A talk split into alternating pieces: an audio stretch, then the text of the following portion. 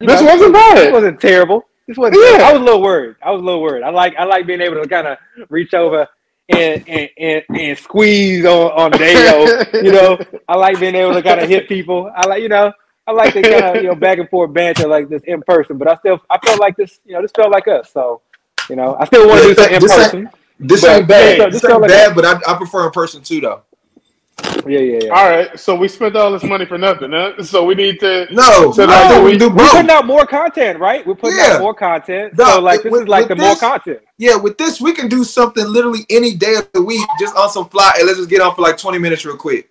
Uh, no, hey, twenty minutes ES, just bam. When, yeah, when ESPN come and buy us up, like it'll be money well spent. Like like, like uh, JJ JJ Zachariason, the late round quarterback, he be throwing yeah. out like throughout the week like 10 minute shows real quick. Like, these are just my thoughts. Yeah. Blah, blah, blah, blah, blah, blah. That's it. Yeah. All we could both, we could all, all be in the office. You could be, you could be in the courtroom. Daniel could be in the optometry office. I could be like in the OR, and we could just we could just be like be podding. Like I'd be like, you know, yeah, I'd be like operating while Daniel's like, you know, checking out vision, and then we'll just hop in. And, the, and you, you, ask the judge, what do you what do you ask when you want to pause from the judge? What do you say? Objection, Judge. Objection. but yeah, man. All right, man. All right, guys. This was a good episode, man. Good job, All right. guys. Yeah. All right, man. Y'all be it. All right.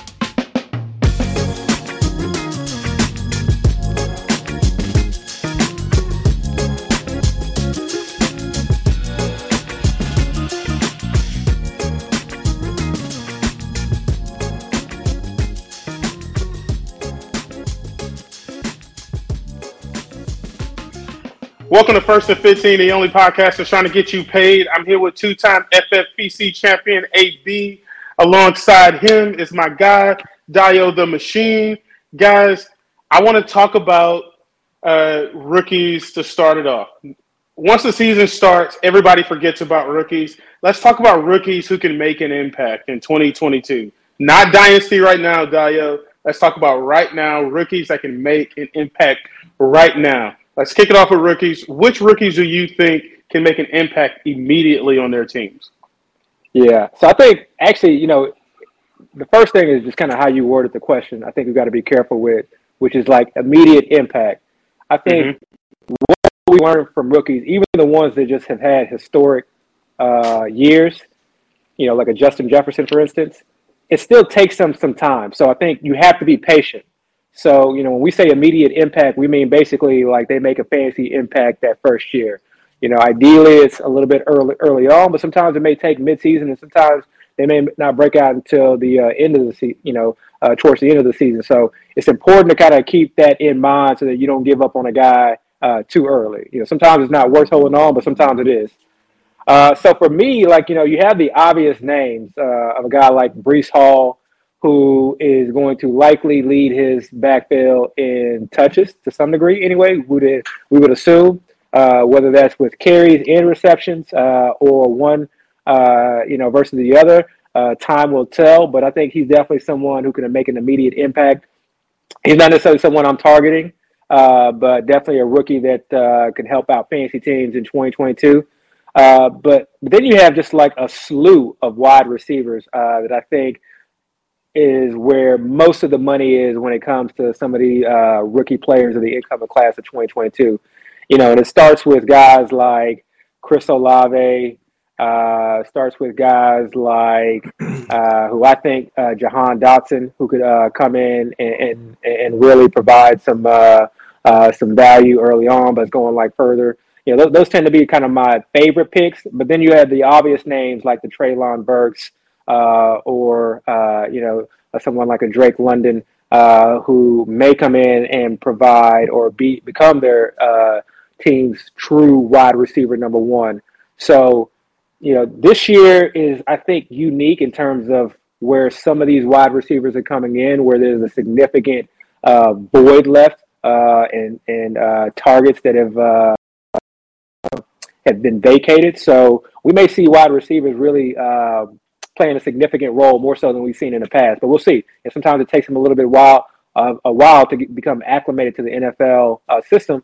And sometimes other guys who we may not be paying attention to who are coming into their second and third years may over you know overtake them at least for that first year. You know, you look at Atlanta; they just traded for Bryan Edwards, so you know the assumption right now is that Drake London comes in and you know that's his job. But who's to say that uh, you know, you know, or that uh, Edwards doesn't come in and basically take over the X you know spot, spot and maybe throw Drake London in the slot, and maybe he's someone that you know who's had previous rapport with a Mariota uh, because maybe they, they work closely together with the twos back when they were with both with the Raiders.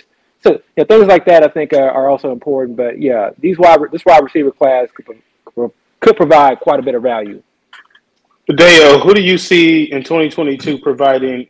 I'm still going to stick with my word immediate, immediate value this season. I know, who do I know, you see? I know how to separate the two. Come on, guys. Like, I've had enough practice. I start I start off in redraft, so don't forget.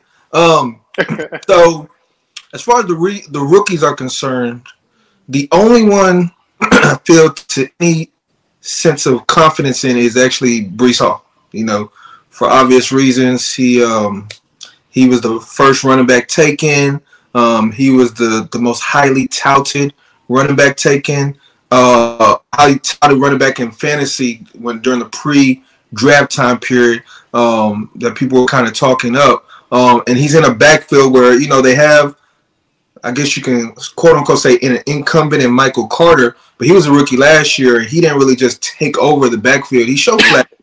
Um, but you know, Hall going in there and become the number one immediately from day one, um, and actually producing is something that can easily be seen. You know, something you can play off pretty easily. So as far as the confidence level, I would say Breece Hall. Um, as far as the other running backs, I mean, Kenneth Walker, you know, he's a name. He's going to Seattle. I'm still high on Rashaad Penny like I was last year. Um, so I don't, you know, I'm, I'm, I'm hoping Walker doesn't come in there and just take the job, but it's it's possible.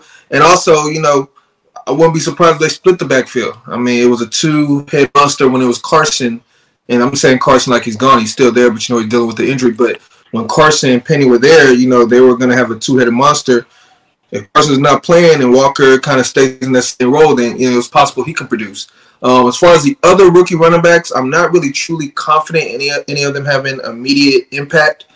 Maybe Dameon Pierce if he shows something during the the preseason um, training camp time period to the Texans, they decide to give him you know the job or give him a fair amount of carries. Um, maybe Zamir White with the regime drafting him and you know them not picking up Josh Jacobs uh, fifth year option. Uh, my guy Snoop Conner, I love. Um, a big reason is because the Jaguars, new regime, they traded up to get him. Uh, we still don't know when James Robinson is going to return. And um, Travis Etienne, I mean, he's there. You know, he's getting a lot of hype now. Uh, but I mean, I have my, my question with that, and maybe we can get on Travis Etienne another time. But um, as far as the running backs, no other running backs really have me confident that they're going to be an impact player this year. One, um, so I really am not seeing myself drafting any of them. Uh, as far as the receivers, on the other hand, I do think with today's NFL, receivers that are coming into the league, they're having an easier time making an impact year one. Um, maybe not day one, but like maybe by week four, week five, once they kind of get the swing how the NFL season is done, they kind of get it used to the speed of the game. Um, they have the talent, they're able to kind of you know show out. You know, Jefferson ended up having a great rookie season. We saw Ja'Marr Chase do it. Now, of course, these are you know extreme cases that I'm bringing up. You know, rookies like that don't come out every year, but it just shows that you know the game is not too big for rookies anymore. You know, and I've always believed in the notion that in sports, you know, the talent level just keeps increasing and getting better and better. So, if you look at this draft, there's what four or five wide receivers that were drafted in the first round. Um, mm-hmm. started with two or three in the top ten um, yep. and then three more within the top six picks or something like that. Um, mm-hmm. These teams are high on these receivers. Um, yeah. So I like Drake London. I mean, I know you just mentioned how they have Bryan Edwards and you know they got Auden Tate. Of course, they have Kyle Pitts. Uh, but I just like Drake London's talent level. You know, they yeah, drafted him top ten, too. and I do believe if you draft the player top ten, you're you almost have to put him on the field immediately and show that yeah. that investment was worth it. Um, Jameson uh, Williams, I, I, was actually my favorite wide receiver talent in the draft. Of course, he's dealing with the injury. We don't know when he's going to come back. He's making it seem as he's trying to make it by day one, but y'all know how that goes. Wouldn't be surprised. Are you drafting him? Who Jameson Williams? Yeah. No, no, no, no, no, no. You're But but but but if he eventually comes back like he's going to end up doing, hopefully, like Yeah. say he comes off the PUP list week seven, if he's out Yeah. there, I might consider it. You know, because adding him, adding him. uh, yeah, adding him, yeah, adding him. yeah, yeah. Yeah. Now, as far as drafting, yeah, as far as drafting, just London, I like. Um, Treylon Burks is being drafted. Treylon Burks is actually being drafted ahead of Robert Woods, and I actually think Robert Woods is going to be the main guy there. So I'm actually gobbling a lot of Mm. Robert Woods in my drafts right now. Mhm. Um, he's coming off injury, but he's been practicing and he's fairly okay. Um, Jahan Dotson, you mentioned him. So here's the thing with Jahan Dotson. Um, so Yeah, I've been saying myself. sorry, real quick. If y'all didn't go back and listen to our uh, our home pod that we dropped, uh, definitely go back and check that out because we went over a lot of these uh, situations in more detail. But yeah, go Yeah, ahead, yeah. Dale. So here, here's the, the thing I'm doing with Jahan Dotson. So in, in a lot of drafts lately, I've been drafting Terry McLaurin. Kind of to piggyback off that discussion we had a, a couple weeks ago where we talked about how his, his value is probably at his lowest level right now. And if he's signed, the value will increase. If he's traded to another team, the value is likely to increase. So I'm almost kind of take, trying to take advantage of that. What I'm actually doing is I'm drafting T Mac in the anywhere fourth, fifth, back and forth, fifth if possible. And I'm also taking Dotson later in the Yeah. draft. Because if T Mac ends up being traded, I mean, y'all know I love Curtis Samuel, but the way Dotson's buzz is going on right now, I wouldn't be surprised if he ends up being number one receiver. And if he's not the number one receiver, I mean, if T Mac ends up signing, then great. You know, I got T Mac to go there. If Dotson does show me something, great. If he doesn't, I can I can put him back in the water. You know, so um, I do like Dotson. Um, what other rookie wide receivers that I'm missing? Um, Olave, Olave, Olave. Actually, I feel like is the most NFL ready receiver out of all of Yeah. them. Um, and I, I'm to some extent skeptical about what we're going to get from the Saints offense this year, but Yeah. I'm not sure about MT. Callaway, he had his chance. He didn't really do much of it last year. Yeah, Tre'Quan, I used to love Tre'Quan. Jarvis. Man, let's not let's not sleep on Jarvis this year. Oh yeah, yeah, yeah, yeah, yeah, yeah, He's getting a lot of buzz out of Yeah. camp. Yeah. Now we, we could bring up. I mean, this is the rookie part, but yeah, I like Jarvis too. I've actually drafted him a few times as well. So um, I do like all the rookies, even the second round rookies. Um, I'm not sure if I'm going to draft them yet. Maybe I want to hear kind of camp reports, but your John Metchie, your your George Pickens, your Skyy Moore. Skyy Moore Yeah. being drafted, second Chiefs wide receiver. Yeah, Um, Christian Watson, Christian Watson with the Packers. Um, So yeah, I I would not be mad if somebody drafted any of those guys. To be honest with you. I'm Okay, surprised that you guys didn't talk about Skyy Moore more. Yeah, so you know, I think when we first started potting, like he was like the first name that we like mentioned, uh, and that's because he was going in like the ninth, tenth round, uh, and I loved him there because I love because that is a situation where as much as we love Skyy Moore, like we don't necessarily know that he's going to be the guy, and like we talked about before, we don't necessarily know that there is going to be a guy. You know, it may be spread around. So like, is that a player that we want to you know, you know, be drafting, you know, in the seventh, eighth round, which I think where he's kind of going now. Uh, I think, you know, ultimately you're going to want some shares because it's not so much, you know, what is his production going to be, you know, at the end of the year as far as total fantasy points. It's what is his production going to be in the second uh, half of the year towards the playoffs, you know, in that money week when it really counts, when he's like had time to acclimate to the system, when he's had time to develop some rapport with Mahomes, when they basically when the cream has had a chance to to rise to the top. So he's a guy that I'm still going to want some shares of. I'm going to be hoping for some camp news to come out about Juju, you know, doing something, you know, normal that receivers typically do in OTAs or training camp. Going to cause his ADP to uh, to rise, and then maybe Scott Morris to to drop. But I was glad I started drafting a little bit early on because I got quite a few shares then, and then I'll, I'll probably circle back a little bit. So uh, Abby, so later. Abby, so Yeah. do you like Skyy Moore? Like just in a vacuum? I, I love I love Skyy Moore in a vacuum. okay. Him and Jahan Dotson, like you know, are, are Those are that the really rookie love. receivers that you're really like targeting. Mm-hmm. Pickens, George Pickens. I know I love George Pickens too. but I, I feel, mm. I, but I'm actually kind of getting more on the Claypool now. That that whole we we don't we don't need a separate pod for the uh, Steelers. wide. Yeah. I got a lot of take. I like I like a lot of ideas Claypool. I, I like Claypool too for where he's going. Yeah, yeah, yeah. He's one of those guys that like we're gonna we're gonna look back last year and be like, why did we just ignore him? Why did we? What what what role? So what Okay, first of all, do you see Skyy Moore starting out the gate, or do you think somebody's going to work himself in the rotation? No, no, no. I do. I think I think the, for the role that he's going to be playing, I think he's going to be the you know the traditional guy. You know, he may be a Z. So like three uh, three receiver sets, or you actually think he's going to be? I think I think he's yeah, I think he'll be out there on three receiver sets. Maybe okay. early in the year, maybe he's not the starter. Maybe you know, I don't definitely, I don't envision him playing like you know ninety plus percent of the snaps early on. Okay. Okay. But I think eventually we will get there. So he's gonna work his way rotation, basically. Absolutely, absolutely. Because he's just you know when you watch him play, like there's just so much about him. Like, and you talked about Olave being pro ready. I felt like Skyy Moore was uh, pro ready, and I felt like yeah. he's gonna fit right into this offense. And I feel like he's gonna fit into like what we're seeing now what we saw from defenses in 2021 where you know these guys you know everyone was trying to keep everything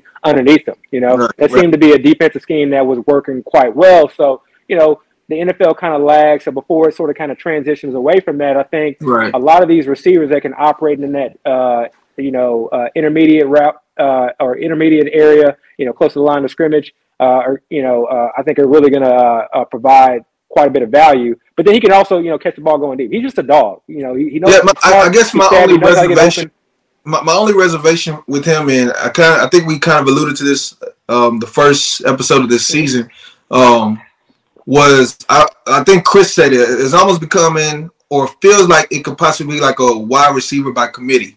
Um, and you know they got. Yeah. They got Juju. They got MVS, which I don't even think we brought up, who I actually think is going to end up being their wide receiver one. Um, they have uh, they still got Mecole, who's actually the vet of the group now. I mean, crazy to say, but yeah. which is wild. Yeah, you know, he's the most tenured guy in the receiving yeah. room, and then they keep talking up, which I'm I'm not sure if I believe it yet, but I used to be a fan of his, especially in college. Um, Justin Ross. Now, yeah. the undrafted guy, so you know the the odds are very slim, but they keep talking him up. So it's like all these guys there, the ball can only go to so many players, you know. And then, you know, of course, the true wide receiver one is Kelce, you know. Yeah. So mm-hmm. that's my only reservation. And I, and I hear you, but that's baked into the price. That's baked into okay. the price. If we knew who mm-hmm. the wide receiver one was going to be for uh, for you know a Mahomes led offense, he wouldn't be going in round seven, eight later. That's so true. That's the, true. the way that I'm kind of like yeah. looking at this situation is, it could be any one of those guys, but what do those guys do? You know, could MVS all of a sudden like learn how to run more routes than nine and post routes? Could he be more than just a fly guy and be a mm-hmm. possession receiver and incorporate more of the route tree? It's possible, but I haven't seen it yet. I went back and watched his like old college tape, and he looks the exact same as he did in college. He was just super fast and dominant. Yeah. There was nothing about mm-hmm. him that like so, was like, oh man, this is like an amazing route run. He was just super fast. You know. so so you went you were watching uh Valdes-Scantling college tape, man. I mean, you got y'all got. I mean, the dynasty got me. The dynasty got me watching going back. But I find, oh, I find that exercise. Hilarious. Look, look. I find that exercise like very, very helpful. A yeah. guy's been in the league for a, a, year or two. Let me go back and watch his college tape. And if mm-hmm. I'm not seeing like much in the way of improvement, like okay, like oh, he's doing this, you know, two years into the league where he wasn't doing college. To me, that's kind of a red flag. So I see MVS yeah. as a certain type of player so already, like I've kind of eliminated him as like the you know the guy, the number one as far as who's going to be getting the most targets. I got you. Uh, and then Juju, again, this is kind of my same argument for Allen Robinson. I've seen Juju the last two years. Mm-hmm.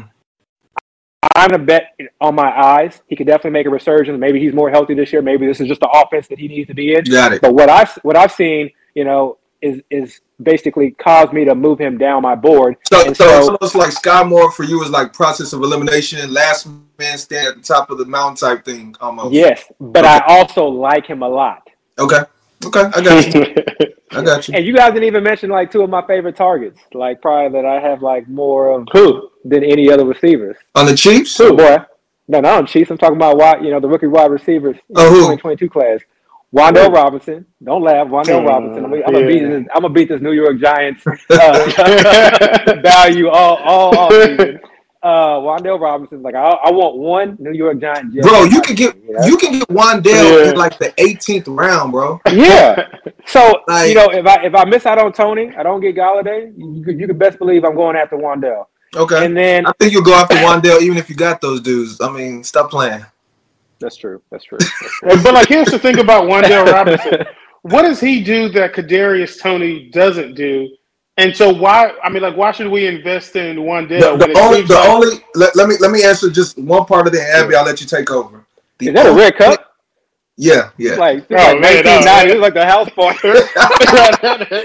I'm at the house and we having a party. I'm at the house and we having a party. We're oh, talking man. football, the football party. Um, but the only thing I would say, party, yeah, the, the only, the only thing I would say that would benefit um, Wan'Dale is don't forget this is a new coaching regime. Daboll right, came, right. and they drafted him in the second round. So, yep, a high draft capital, okay. a, a coaching staff, an offensive coordinator that you know literally targeted you. Yeah. As mm-hmm. I, I want to say they they drafted defense in the first round, or I don't even know if they had a pick. So he probably yeah, was the first offensive player that they drafted. You know, so mm. He, he's gonna have a role. Like I don't outside, care. yeah, outside of the uh, offensive lineman, but this is the thing with oh, Yeah, yeah, this is the thing with Wan'Dale and, and Kadarius Toney, and it's just OTAs, but still OTA, OTAs, training camp, that stuff matters as far as chemistry. Mm-hmm. Wan'Dale has been practicing throughout OTAs. He has not been injured at all. You know, Golladay just came back, but he has been running with the ones and getting that, you know, getting that run. And the coaching staff is seeing him first. And going back to what Dale just said, like, is the coaching staff really going to care if a guy's a rookie versus a second year player? if they're constantly seeing this rookie out on the field and they like what he provides and they and they both they both have yeah. to learn a new system at the same time. Like yeah. Yeah. new regime, yeah. everybody's learned a new system. So yeah. Toney really doesn't have much of an advantage other than having a year experience in the league, you know. So and don't get me wrong, Toney's a beat. We were all. I mean, anybody oh, that watched any Toney. type of I love anybody that watched Toney last year, he's an absolute beast. I did, you know. So I, you know, definitely I would love to get him first, but like if I miss out on him, then you know I'm going elsewhere. Okay, who's your second rookie? Don't no, we won't talk about him just yet. No, we're not. Oh, oh, go go on. Okay. no, I need, I need, I need a little bit more. I need a little bit more uh, uh, OTA. I need, and I probably I need, need a little bit more to training drink. camp. You got, to drink something a little bit. Get yourself a red cup or something. yeah, nah, I don't want to. I don't want to be putting. I don't want to be raising this ADP for no reason. we'll see. We'll, let's hold off on that for right now. I got you. All right, guys. Uh, let's talk about quarterbacks for a second because it looks like quarterbacks are kind of sliding a little bit. So, how deep is the quarterback position? And secondly, when should you draft a quarterback? Specifically, that question is for you, Dio. But AB, how deep is really the quarterback position? All right. You know how every year they say, man, wait on quarterback because it's deep as hell? Every year I'm like, that's a lie. Okay. This year, however, to me, quarterback is deep as hell. Mm-hmm. Quarterback is very, very deep. There are a number mm-hmm. of players that could like really like like it's just one big tier. You know, it's Josh mm-hmm. Allen, but nobody wants to draft that first QB, especially where he's going, uh, given all the players you got to pass up on. So, you know, right now, if you get into early drafts, particularly the football guys, you see these quarterbacks actually being pushed down. And mm-hmm. I think that's because people realize like it's a very, very large tier. So mm-hmm. why why be the first one to jump in and take that tier? You know, so for me, like you got the obvious names as the Allens, the Mahomes, the Herberts, but you're seeing guys like Kyler Murray and sometimes at times Lamar Jackson, and definitely Hurts going in the eighth and ninth round. Mm-hmm. Excuse me. I'm giving out all my secrets. you all right over there? I'm, uh, I'm dying over here. I'm dying over here. My mind's like, stop it, stop it. All right. Yeah. but uh, yeah, so I think it's deep. But so, but then you also have guys who are going a lot later. They can also provide similar upside. And Trey Lance is obviously uh, one of those guys. But you have the Staffords, and you have a guy like Kirk Cousins. Mm, stop. You know, we're about to get we're gonna get into uh, coaching changes, but this could literally be the Stafford of 2022. You know, so I think I think QB goes deep, and there's a lot of and there's other guys later on too that I'm more than happy and feel comfortable with the idea that they have a lot of upside that I willing to take a stab at. There, go ahead and take it. I'm dying over here. Can we stop it with this Trey Lance thing? Can we please stop it with this Trey Lance thing? Please, Dale, please tell me that you don't agree. So, are you so drafting Trey Lance? Okay. Yes. We will not stop the Trey Lance love. No. We will keep the party going. Keep the party going. Keep the party going on the Trey Lance. Matter of fact, we need to we need to turn it up. Turn up the music on the Trey Lance. Like man, I'm shut, shut up. I'm, I'm targeting Trey Lance. So I think the question for me was, when are you drafting your quarterback, right? Um, so for what I've seen in the drafts, um, like Abby just said, well, I'm, I'm not gonna sit here and tell you when you need to draft your quarterback, but what I am gonna say is the value in quarterback, like Abby said, is so deep you can wait very long until you need to get your quarterback. Um, personally, I've been I've been willing to be the last team in my drafts to draft a quarterback. Sometimes even after a team that drafted their second quarterback, because what I've seen is um, once you get back past those top twelve, and I you know I can't rattle all their names off the top of their head, but you know the usual suspects. Um, once you get to quarterback 12, 13, 14, 15, you start seeing names like Dak Prescott, Matt Stafford, Trey Lance, um, Derek. Carr, Aaron Rodgers. You know, Derek Carr, who I'm actually kind of high on that Raiders offense this year. Um, and then Abby even said he go uh, just a little bit deeper. You have Kirk Cousins. If you're if you're thinking maybe Miami might be able to do something with all this hype that surrounded them, Tua's there. Uh, I'm definitely not advocating Tua, but he's just another name there. Um, so these are all quarterbacks that you can actually get after the top 12 quarterbacks are going. Uh, Davis Mills. don't draft Davis Mills. Don't draft Davis Mills. No. I'm a fan, but don't draft Davis Mills. We're not gonna have that type of offense. Um, so yeah, so if you want to wait now, now I know there's some players that like to have those high end, high ceiling quarterbacks, and if you're one of those players, you know, get your guy. You know, I'm not gonna sit here and tell you, know, if you're a Josh Allen guy or a Lamar Jackson guy or even a Mahomes guy, don't your guy, especially if you're trying to stack, which stacking I think is a valuable strategy this year, um, and pretty much all years. But um, if you're like me and you just feel like quarterback as a whole is just something where I can still get a good, stable quarterback that has the potential to put up a high amount of points later, I'm not even waiting to pick the quarterback eight. Like I'm gonna say, if I'm not getting one of those top three, four, I'm gonna be the last one. You know, and I'm happy with Aaron Rodgers. You know, uh, MVP last year, Matt Stafford, guy that just won a Super Bowl a year ago, that just added Allen Robinson. Uh, Trey Lance, who's a Konami code quarterback, the, the biggest value Konami code quarterback I've probably ever seen. Um, Derek Carr, who has, you know, a new weapon in Adams. Waller's back from injury. Josh McDaniels is the new coach, so excitement's in Vegas, man. So, um, so yeah, I personally am willing to wait. I'm never gonna take Josh Allen as kind of what Abby is saying. It's almost like game of chicken and drafts. Who's gonna be the first one to take the quarterback? It's never gonna be me. Um, you know, but you know, that's kind of how I see it.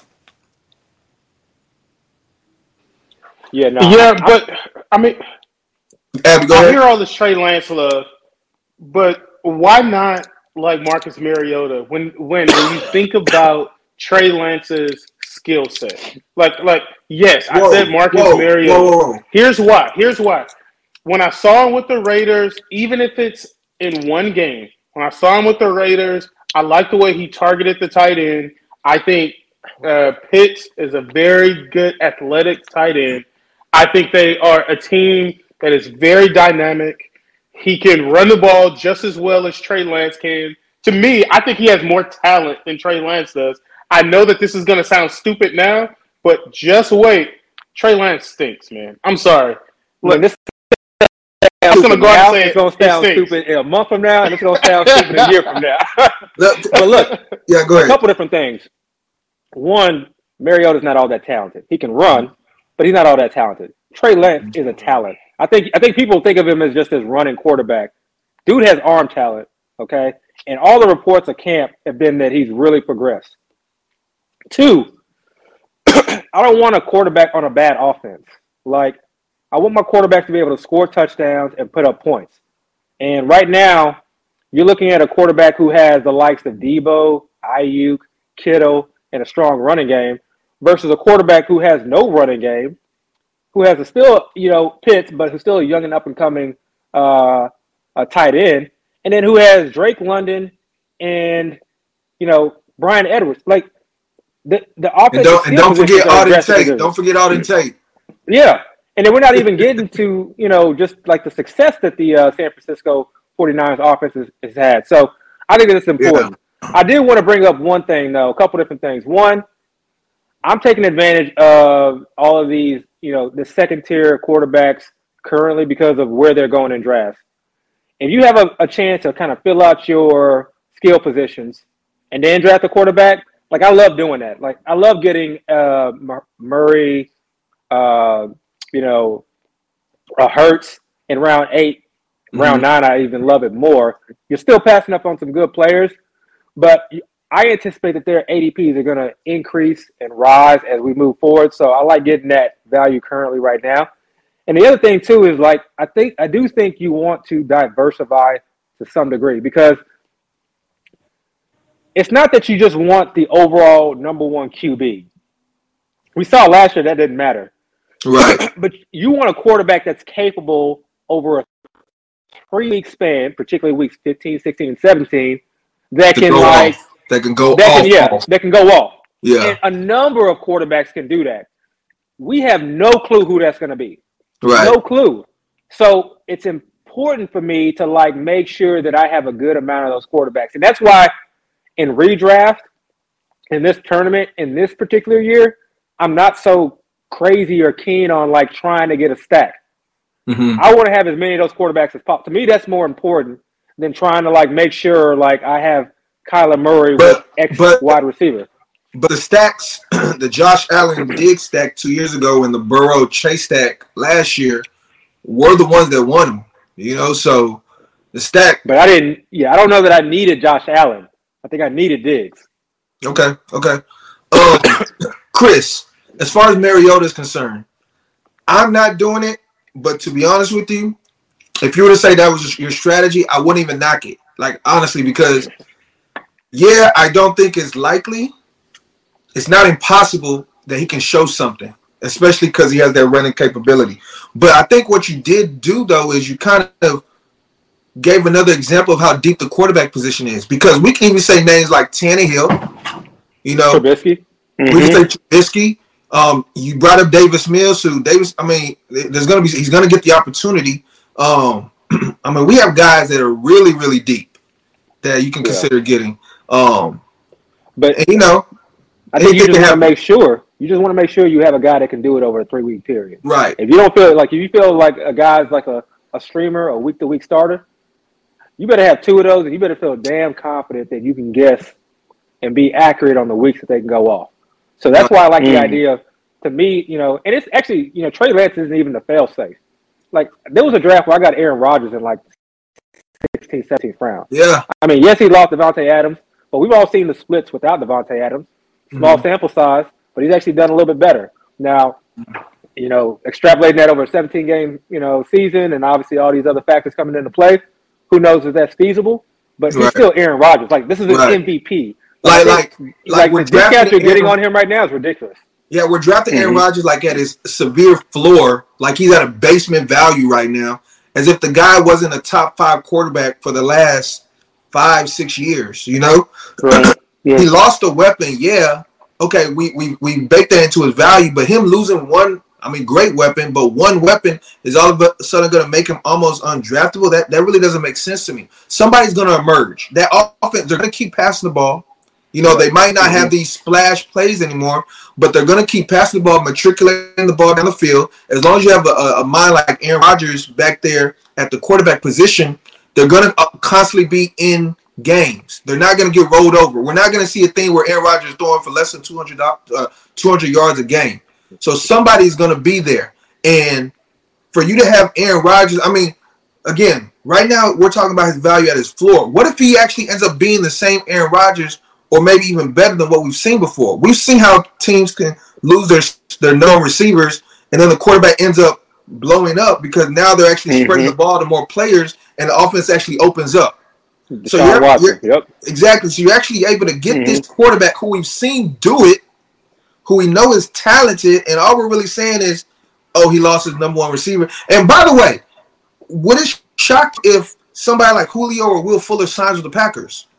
And then what happens? Now he has this talented wide receiver that can do these Mhm. these things that you Yeah. know that you know fits right into his skill set. So quarterback is just so so deep. I, I mean, I'm a waiting type guy. Uh, I, I like what Abby just said as far as diversifying. So obviously, at some point, if I continue these drafts, I'm gonna want to probably go a little bit earlier, maybe even get a Josh Allen team at one point. Um, but right now, I'm, I'm kind of preferring to gobble up all that value right now while I feel like it's still, you know, at a discount. All right, guys. I want to talk about Saquon for a bit because he's staying on my mind because the media won't allow me to forget about Saquon. We keep hearing these we keep hearing these articles about camp about like him getting his swagger back, him feeling good. Listen, is he going too high for a guy that has been injured been injured as much as he's been injured? He's going in the middle of the second round. Is that too high for a guy that has been injured that much? I mean, let's be Man. honest about it. No, I think he's like appropriately priced. I mean, like I think it's baked in. you know, look at his competition in the backfield. You know, there's not a lot there, and he's a workhorse type back. He's now another year removed from his uh, ACL injury, and I heard him say something that like I can attest to, and I think every you know all the other athletes also attest to is that a, a, being another year removed from an ACL injury he says he feels more comfortable and confident in his knee. That is massive. He's also had now the opportunity to rehab that knee to now have equal strength to build back the explosion. He had a lot of secondary injuries, which is something that we can see on a player coming uh, back off his uh, first ACL injury. And I, I, granted, that's something that I think this year I'm adjusting with my game. I'm no longer taking that post ACL discount. You know, it needs to be a massive discount, or for the most part, I'm just going to avoid. You know, J.K. Dobbins, I think I'll kind of settle in that I'm likely just avoiding that situation altogether. But now, two, two years removed, you know, a guy who was last, who's still young, and now we've, you know, I was high on that. Oh, I was like ex, you know, expecting the Giants' offense to hopefully break out because of all the offensive weapons that they had last year. But the one thing that we kept going back to was the head coach Jason Garrett. Now that's been removed. Okay, offensive line is also better. You bring in Daboll, and I love the idea that they're using him as a wide receiver. He said it himself. They are going to be moving him around the field. He says, I haven't been moved around the field like this since college. Things like that, quotes like that, are so important. And then the last thing, and this is something that's very important, I think that goes unlooked, is that the Giants were a very slow team on purpose because they knew they were bad. They knew their defense was not elite and they knew that they had to basically just sort of kind of you know, you know, shorten games as much as they can. Basically, the Pete Carroll effect. I hate those offenses. Okay, Daboll is someone who wants to move fast. He wants to be up pace. That hopefully results in more plays, more fantasy points, and better production. And one thing I love doing and listening to is offensive linemen. And Feliciano was at a presser, I think, and he was talking about how the pace for the Giants is going to be quicker. So everything is pointing towards this offense at least moving faster, at least being more creative, less mundane, less predictive.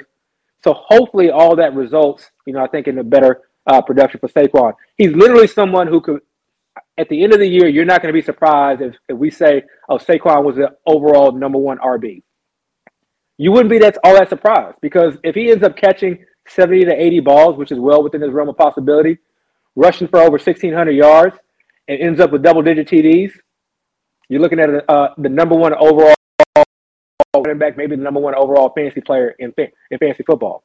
And you're getting him in the mid second round. So I think it's appropriate. I'm done.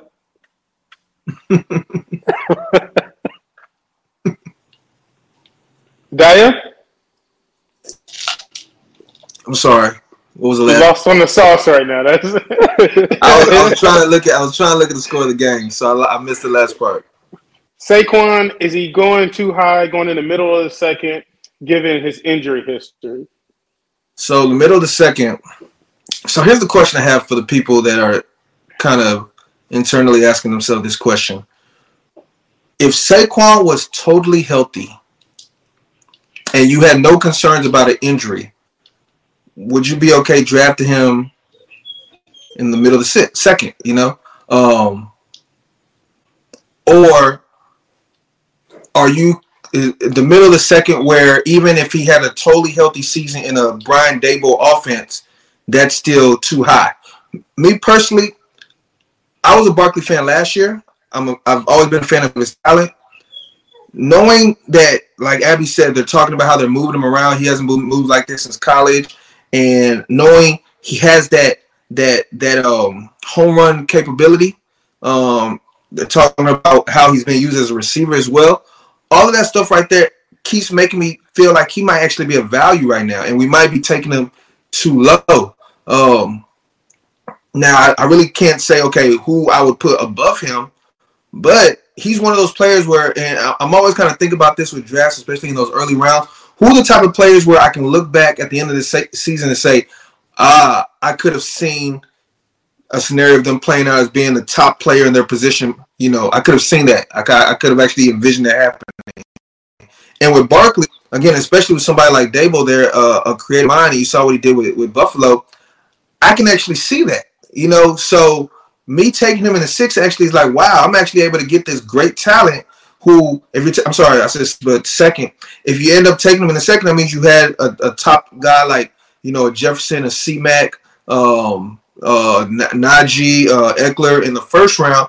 Just pairing those two guys up, you know, those could, that could be a championship pair right there. So me personally, I don't think he's somebody that's being taken too high. I'm not too concerned with the injury because um, like Abby was saying, it's, it's the second year from the ACL, but the injuries last year were so to do with um, non ACL things, like his ankle. He had like a sprained ankle or something like that, and he had to miss a lot of games. I think he had a hamstring injury and he had to miss. So those are things that are, that can kind of be one offs. Like you don't you really don't hear many many players like oh he constantly having an ankle injury or something like that.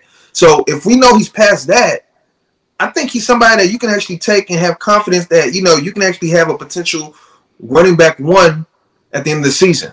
Um, with that being said, he has been hurt the last two years. So right. if you are going to take him, I really strongly advise considering handcuffing him with Breida. You know, who would uh, you take? Who would you take, Swift or Barkley? At the moment, Swift. Mm. So why, why? Why is that though? Um, we look at injury history. Swift is always injured. Yeah, mm-hmm. but, but, again, I'm not really concerned about injuries at all. Like injury has no no t- part of it. Uh, I like the way the Lions used Swift last year. Um, they passed to him a lot. He actually almost was like the wide receiver one with the amount of usage he was getting in the passing game. Um, they have a good offensive line that they've actually invested in. They're committed to running the ball. Um, he's their their main only back. Like I don't even know. I guess Jamaal Williams is still there, but other than that, they really don't have much competition there for him. Um, yeah, and for, and the fact that he did what he did last year when the offense is like bottom of the barrel, you would assume like I'm not, I, I usually don't like to assume, but you would assume they're going to get better this year. So yeah. if he did what he did last year with such a bad offense, this year, I mean, I think you know it's one of those things where I've kind of seen it already. With Barkley, I can talk up how you know he has Daboll, and they're saying they're doing this, they're saying they're doing that, but we haven't seen it yet. You know, so you know, yeah, I, Swift. I'm I'm kind of there with you. I think that's kind of like my cutoff point, and I'll, i kind of go back and forth. It'll be kind of one of those things where maybe one day I take Swift, one day I take Barkley. I will say with Swift, somebody who is like high on Swift, and I find myself doing this with a lot of players this year. It's like players that I was super high on last year that I loved. I am like just like you know seem to be very very underweight on. There's like a there's like a list of them. Right. And Swift seems to be one of those ones I haven't like quite been able to get there. Well, uh, I, think, I, think, I, think that's partly due because where he's been drafted, right? He's been drafted no, now. No, no. It, it, it, really what it is is I watched pretty much every single game and every single snap that he took last year. Okay. And it it wasn't a situation. Yes, he had some design passes out of the backfield, but I felt like a majority of his passes and receptions came because they were so far down in games and they were like just basically dump offs. Like we're like out of this gar- game. Garbage you know, stats almost a little bit. Yeah, exactly. And, okay. and, I, and I hate I hate like banking on the garbage stat. I got especially you. if it's a team that's kind of improving. Because yeah. I, I, yeah. I, I, you know, I don't.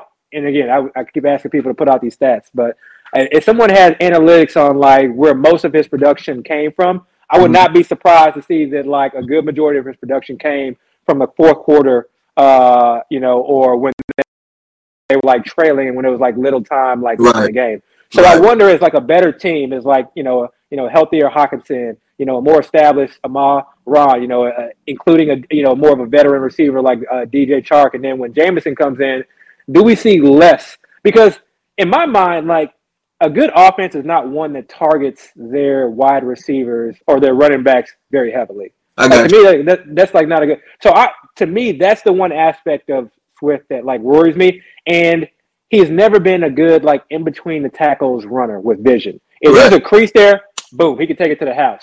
Right. But he's never been that guy that like is gonna be able to like get you those tough yards to like you know really like you know had the great vision and he can always improve you on that. That was crazy. But I didn't I didn't I didn't see that last year. So all those little things to me like I'm like did I you know and we talked about it last year. We talked about that was the reason why we wanted to draft Swift yeah. because they weren't going to have anybody else to throw to. They were going to be behind in games, and we were just going to rely on that. And right. I don't know if I can rely as much on that this year. So I'll have you know, some shares for sure. But you know, it's crazy. Everything you just said about Swift, honestly, can possibly be said about Barkley. Like literally everything you just yep. said. You know, uh, he got he gets lots of, a lot of dump off passes when they're down. Uh, it seems like he struggles to run in between the tackles. I know he can do it, but he likes to bounce out side all the time or, or yeah. reverse field or whatever. Uh, and you know their offense ideally is going to improve, and they have more weapons as well, just like you're saying with with yeah. Swift stuff. I, I, I can see that. For me, the problem I have with Swift because I like Swift's talent is he's just going a little bit higher than where I want him right now. Um, yeah. He's been going higher and higher. When I first started drafting, I saw him in the middle of the second. Now I'm seeing him in the back end of the back first. of the first. Yeah, yeah. like he's now first round draft pick now. Yeah, yeah. Um, and you know, That's in reality, all that means is in reality, all that means is somebody that was in the first is now going in the second, and you got the yeah. second here. Yeah, but yeah. it's just the fact that he, his value just keeps going up and up and yeah. up and up. So it's gonna be hard for me because I like the guys there. Um, but at some point, I, I have to get some Swift. I have to get Absolutely. Swift. But, I, but you, you make some good points. I'm definitely gonna kind of take that away and kind of think about that. So, so I'm looking at my last draft, and one question that was asked is, who would you take ahead of Barkley? I'd take Aaron Jones ahead of Barkley. He went after. I mean, I, yeah, I take Aaron Jones after before Barkley. He went after. I take Mike Evans before Barkley. He went after. But as you guys know, I'm high on Mike Evans specifically because Got, uh, is injured. Um, a person who shall not be named right now because I think we're all drafting him right now super late. Um, is also on that team, commanding target, may command it, may command some targets, but I still see Mike Evans as the number one. I take Deebo Samuels. He ended up going after Barkley. I might take Deebo over Saquon as well, and Kyle Pitts.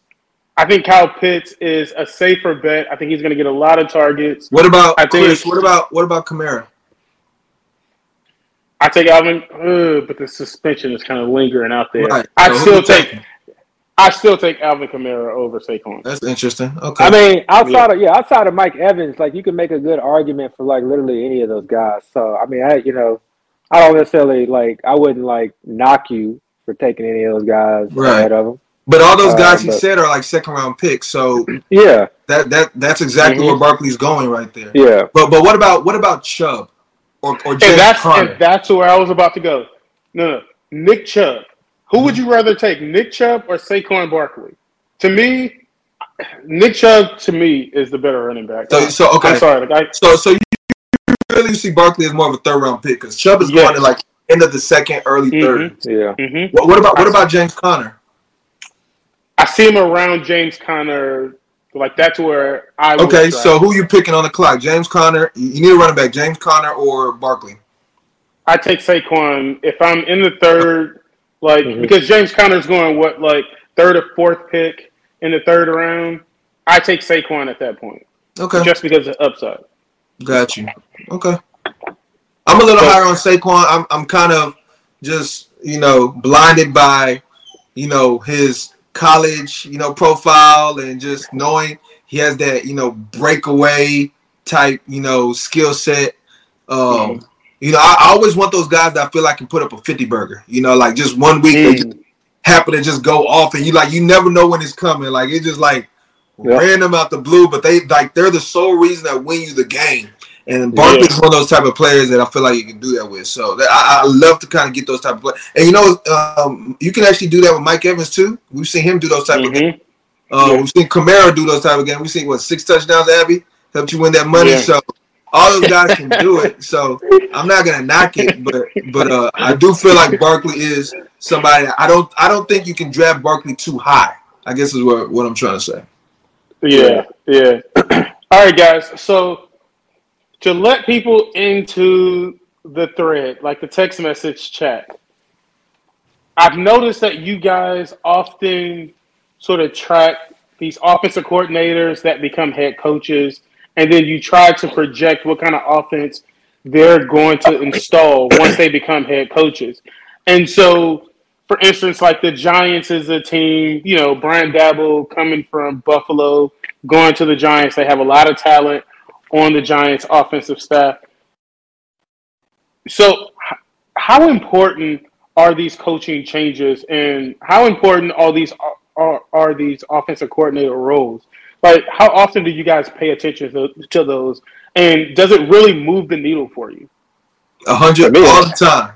Yeah, all the time, hundred percent. Yeah, everything. Yeah. especially, especially if the head coach is was a previous, uh, previously an offensive coordinator on the offensive side of the ball, or the head coach, you know, is a defensive coordinator or was previously a defensive coordinator. So you look at the you know situations like the Bears, uh, where Eberflus coming in, he was a defensive coordinator with the Colts, and you know, to me, like already you just kind of see a situation where it looks like they want to pound the run. Um, so that's going to kind of have some effect. I'm still, you know, high on Mooney, but like a guy like Justin Fields, I'm not as high on. Like I understand, like you know, the idea of what he could be in terms of him breaking out, but like that that you know situation in itself and kind of just like reading the tea leaves as far as like how they want to uh, set up the offense has me very bearish on you know anyone outside of Mooney in that offense, basically. Um, so that's important. And then, you know, conversely, you know, you saw, you see, again, one reason why I'm kind of talking, I was talking to Kirk Cousins earlier, is because you see, you know, Mike Zimmer gone, a defensive minded head coach, and then you see them bring in an offensive minded head coach now. So now we see they see a situation, and Jefferson has already kind of alluded to this as well. We're like, you know, leaving the Stone Ages when it comes to the offense, and things are being opened up. We already talked about who one of my favorite running backs is. So like I feel like this is an offense that has the potential to catch fire. Uh, and you know, one guy that I'm like have like not been getting a lot of, but I'm really gonna you know start doing that now is Adam Thielen. I know Dale was you know kind of questioning the idea of Jefferson, you know, being that overall number one wide receiver. And that kind of like, you know, at first I was, you know, like, oh, okay, yeah, I mean, I see where you're coming from, but like didn't think, you know, too much of it. And then I started kind of thinking, I was like, you know, that number one wide receiver, a lot of it has to do with touchdowns, just definitely receptions and yards play a role. But, you know, those guys typically get those, but touchdowns weighs heavily. You know, and if we're seeing this sort of kind of Rams offense again, it may be something like it. Maybe that he gets his own, but if it's something like the Rams offense, you know, I mean, could you see a situation where like Thielen, not necessarily as Kupp, but something like Kupp, or at least is like you know, just you know, dominant in the red zone? Because we've seen that from him in the past. We know he's no. a very, very good route runner. so what I'm saying is just like you know, Thielen's going very late right now. So like you know, Cousins obviously goes super late, but like this is an entire offense that like you know, outside of Jefferson, like you could be like getting at value because like we saw a defensive minded head coach who like you know maybe restricted the offense in certain ways where this offense now may be able to open up. So situations like that, I'm paying attention to because this has a potential to just like. And then the Giants, obviously, we've talked enough about the Giants, but that may be another one. But I'll let kind of Dale take uh, you know the rest to talk. You know, no, I mean, thoughts on it. KJ Osborn. Listen, he's going to take over that second row. But go ahead, because uh, we'll, well, get to that all, next. First of all, Osborn is not. It's definitely going to be Thielen. Shoot, Osborn, right. Osborn need to watch out for uh, Marsette Smith, Ihmir. Don't sleep on him. But um, yeah, all these coaches, like every single coach, not only just offensive or, or OC, but I pay attention to even the defensive coaches. what's going on there because if a team has an improved defense, um, you know, usually, you know, you try to look those correlations. You know, the offense doesn't to score as many points, or offense tend to have shorter fields, or you know, you just kind of look at the whole picture and kind of have an idea of how the team is going to um, evolve or, or change. Um, but yeah, th- those coaching changes, I would argue, is probably the most important thing when evaluating players' changes in values in fantasy by far because the talent level is not changing. Uh, you know, the the players they're playing with, you know, change a little bit, but to to and most I mean, maybe this offseason is the exception, but most of the time teams tend to have similar type of personnel every season. The biggest change by far though is having a new offensive system um, being utilized for the team. And it can change, you know, the whole makeup of of the fantasy um, landscape. Um, you go from a team that likes to, you know, run the ball an immense amount. Like if you look at the Chargers when they had Anthony Lynn and he actually preferred to run the ball. Um, even Zimmer prefers to run the ball. And then you look at them switching to a more of an OC that likes to pass the ball, like the Chargers got uh, Lombardi or whatever. And now you see Herbert throwing it like crazy. Um, you see the Vikings got um, uh, what's his name, uh, O'Connell from the Rams. We expect him to throw like crazy. So you kind of have to look at that and kind of help you. Okay, if they're doing, I mean, if they're if they're putting this type of system in place, how is it going to affect all these fantasy players around them? Like, is it going to allow them to have an even higher ceiling or or a lower floor than what they've had in the past? Um, so yeah, I think it's one of the most important things to look at. I'm, I'm paying attention all the time. I'm always trying to backtrack and kind of see, you know, what they've done in all their previous stops, not just the year prior um, because sometimes coordinators actually change their system. Um, so you know, you just kind of get an idea of, of what that's like, and then kind of adjust accordingly. I, I do think that's part of the reason why Jefferson at the moment is being drafted, where he's even being drafted. I think if Zimmer was still the coach of the Vikings, and they still had Kubiak as the OC or whoever the OC was, yeah. then Jefferson wouldn't be a top five pick. You know, I, people people kind of unconsciously or, or consciously already do kind of look at how systems change. So yeah, I think it's very important. If you're not doing it, definitely start to do it because that's yeah. one of those edges. You know, hashtag yeah. edge seekers. That's one of those edges you try to look yeah. for to you know to try to kind of get ahead of the competition. And you, it, it, could help you out with, I mean, a lot of value picks. I mean, like even in the Jaguars with Doug Pederson, you know, just like look historically what he's done with running backs. Mm. Usually he you know had an RBBC uh, and has a pass catching back necessarily been the one that you wanted to own in that running back by committee? Not always. Now, obviously, that can change with ETN, but you never know. And he's also brought in veterans at times. You know, Jordan mm-hmm. Howard. I don't know. Well, I guess Jordan Howard wasn't a veteran at the time, but uh, Jay Ajayi he had traded he had traded for. So, you know, that's a situation where like you know, looking at kind of tendencies of like what coaches have done in the past, like I'm keeping it in the back of my mind, like this idea that it's just ETN with the Jags, and you know, obviously we like Snoop if it stays that way.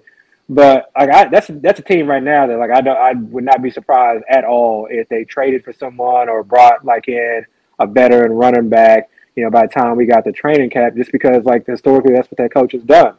And then you have both McDaniels, you know, with the Raiders. Uh, you know, you can look at he's a little bit tough because I feel like he's someone like we could just see something that we maybe have not seen or a combination of what we've seen in the past. But you know what he's done with his slot receivers in the past. So like, yeah, obviously they have Adams and they have Waller, but in McDaniel's offense, it's not. You know, even though they had Gronk, you know, the tight end wasn't always heavily targeted. The slot receiver was. So, you know, Hunter Renfrow could potentially be a value. So he's somebody that like I got to make sure like I have a couple shares because you just never know, you know and especially if injuries happen, like the slot receiver in that offense with like minus Adams, like who knows, like could like literally be a league winner as well.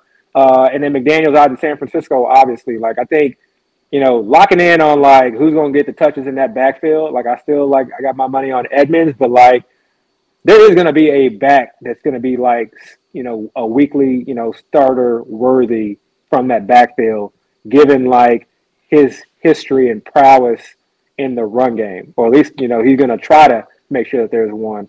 I don't think it's going to be a situation where we're going to be like trying to guess week to week. I think we're going to have a guy. He's not going to get 100% of the touches, but he's going to get enough touches to where you feel comfortable putting him in into the flex or the RB two situation. Uh, so yeah, just knowing the coach's tendencies, knowing what they've done in the past, knowing like how their offenses have run. Uh, you know, and Pederson again with the tight ends, you know, that he's worked with in the past. You know, some of those things, you know, they may be helpful to just kind of move the needle just enough to where maybe you kind of, you know, you know, increase or lighten your exposure on certain uh, players. So real quick, Abby, what is um, yeah, what are you doing? So here's the question I got, and I've I've always tried to kind of figure out where I stand on this or how to wrap my mind around the whole concept. But we always talk about you know coaches um, changing or going to new teams and how that affects their offense. But I don't think we talk enough about coaches that have left the team and how the team that they left affects their offense. Because, you know, in, in one sense, you could say, especially if they don't hire somebody new, that they're going to keep the same system and they they promote it internally and whatever they did last year is just going to be the same thing they're doing this year. But then if that's the case, you know, what value did the coach that left actually have there? You know, what did he yeah. is did he actually have a system that only he understands that he can run and that's what they ran and now that he's gone they got to switch it up? Or did he have such a system that was able to be taught so easily that the next guy in line will just kind of streamline it? Um, and I bring that concept up specifically to ask about the Bills and the mm-hmm. the Saints. those two offenses right there, I feel like I mean, everybody loves the Bills, but I mean, they lost Daboll, who was this high, high, you know, uh, touted OC. Is it going to have no effect with Ken Dorsey taking over? And then you look at the Saints; they lost Sean Payton. Is it still still going to be the same? I mean, it's obviously not going to be the exact same, but is it still going to be a a offense that can put up a, a solid amount of fantasy points where you want to have at least somebody in that offense? That I don't know because I feel like those answers right there will allow you to again have that edge because you can kind of get ahead of the field. So I want to know from you how you feel like those two teams are going to be affected by their their coach losses.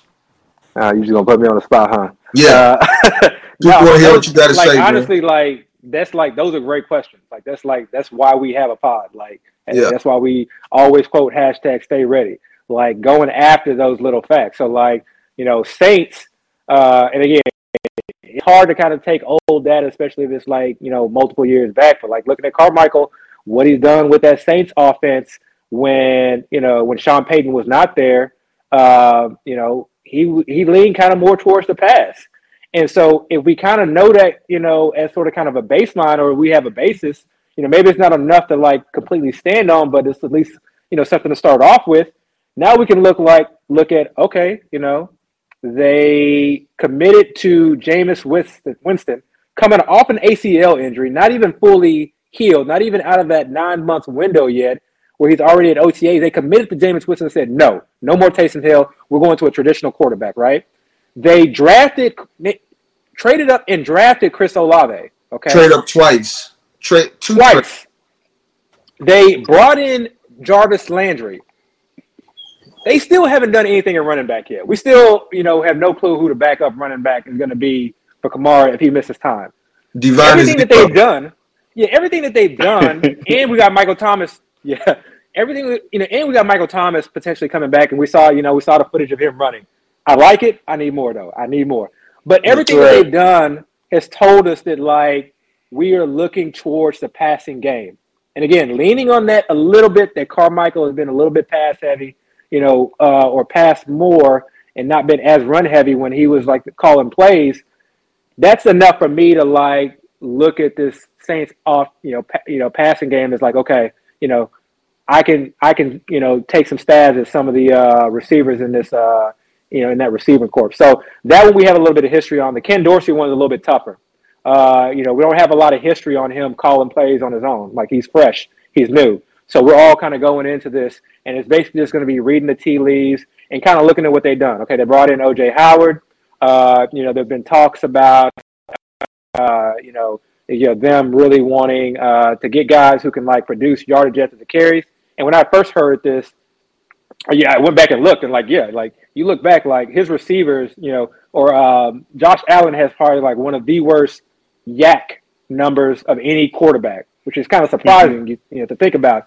So, but you look at what they kind of you know did with Shakir, you know, drafting him, and you know, obviously they retained McKenzie, but they brought in Jamison Crowder, to me, who's you know a younger, faster uh, Cole Beasley, uh, and you know they've been always looking for this like pass receiving back. And they tried to trade from uh, CMC. You know, per, per per reports, they thought that they had McKissic, and then they went out and drafted Cook.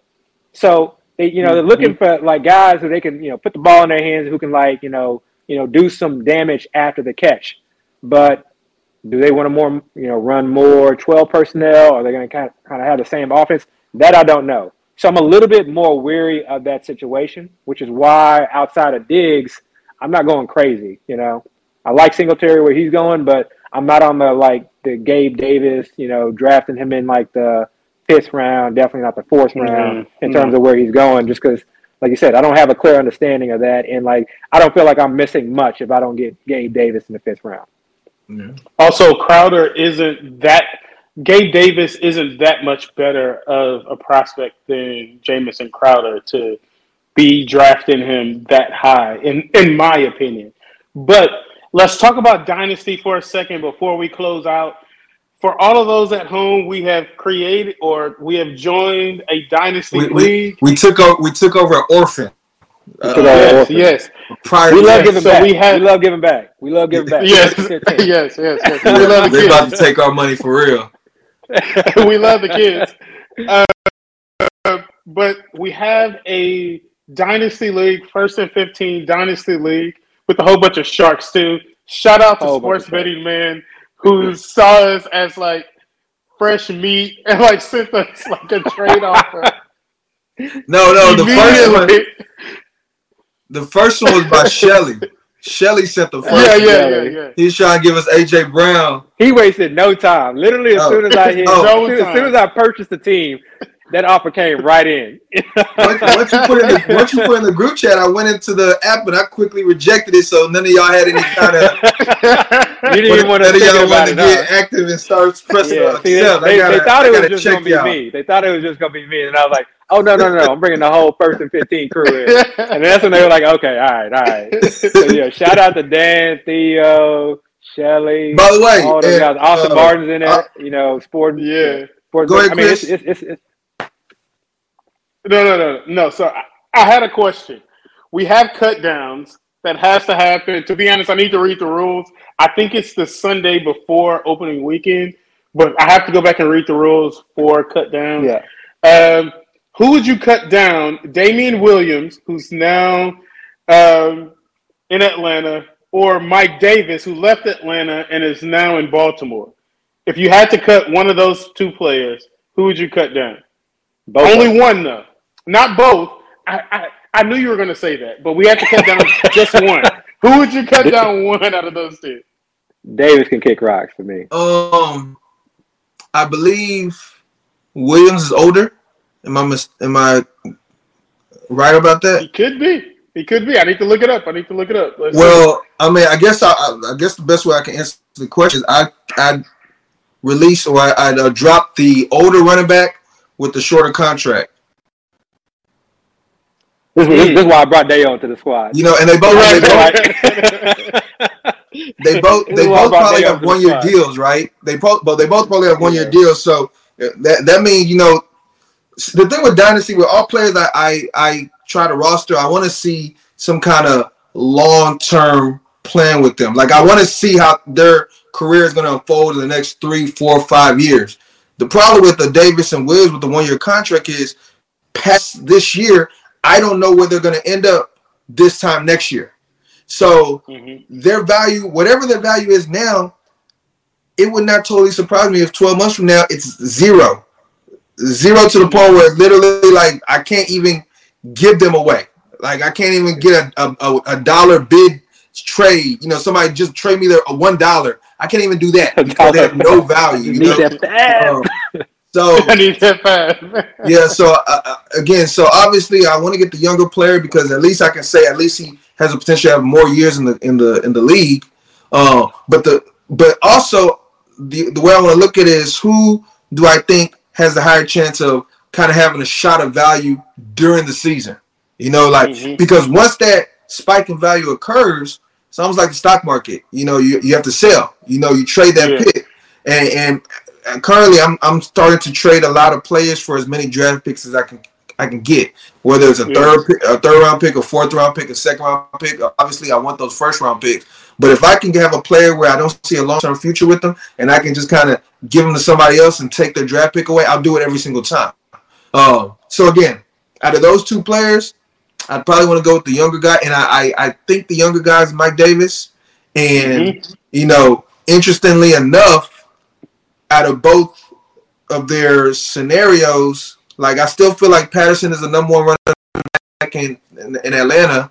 Um, they still they drafted the rookie. As far as Baltimore, they have Dobbins and um and Gus, but they're coming off injury.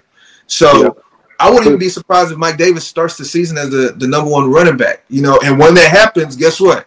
I'm sending Trey offers like, hey, y'all want Mike Davis. So I guess I guess so. So a long-winded way of answering your question is I'd probably release Damien Williams. All right, so Damien Williams. Send it to Noah. I don't think he listens. so Damien Williams is 30. Mike Davis is 29. Like they're literally yeah. like 10 months apart. So see, but see, but Chris, but Chris, now that you're in uh-huh. Dynasty, you have to know what month and day you, you, you, can just know their age. Like you gotta get deep. You gotta oh, know man. somebody's three months older this such and such player. You ain't ready, you know? man. Come on. I'm yeah, not ready. I'm not ready. We'll, we'll, get there. Hey, but real quick, um, Abby, I know you wanted to kind of speak on a, a draft you recently did with a, a, whole bunch of uh industry guys. I don't know if you want to industry kind of guys share your, yeah. share your thoughts. The big ones, not industry guys, in the street guys. These are the high stakes. The elite of the elite, not industry. We in yeah. the streets. Yeah. No, um, yeah. No, this was uh. I mean, this was like this draft was like just full of sharks full of yeah. shark. Austin Martin, Theo, Dan. Uh, well, what's the name of the draft? Uh, like, give them. oh, the, it's, called, yeah, it's called the Hardway Draft. Muzio, yeah. uh, Noah's in there. Hollow's in there.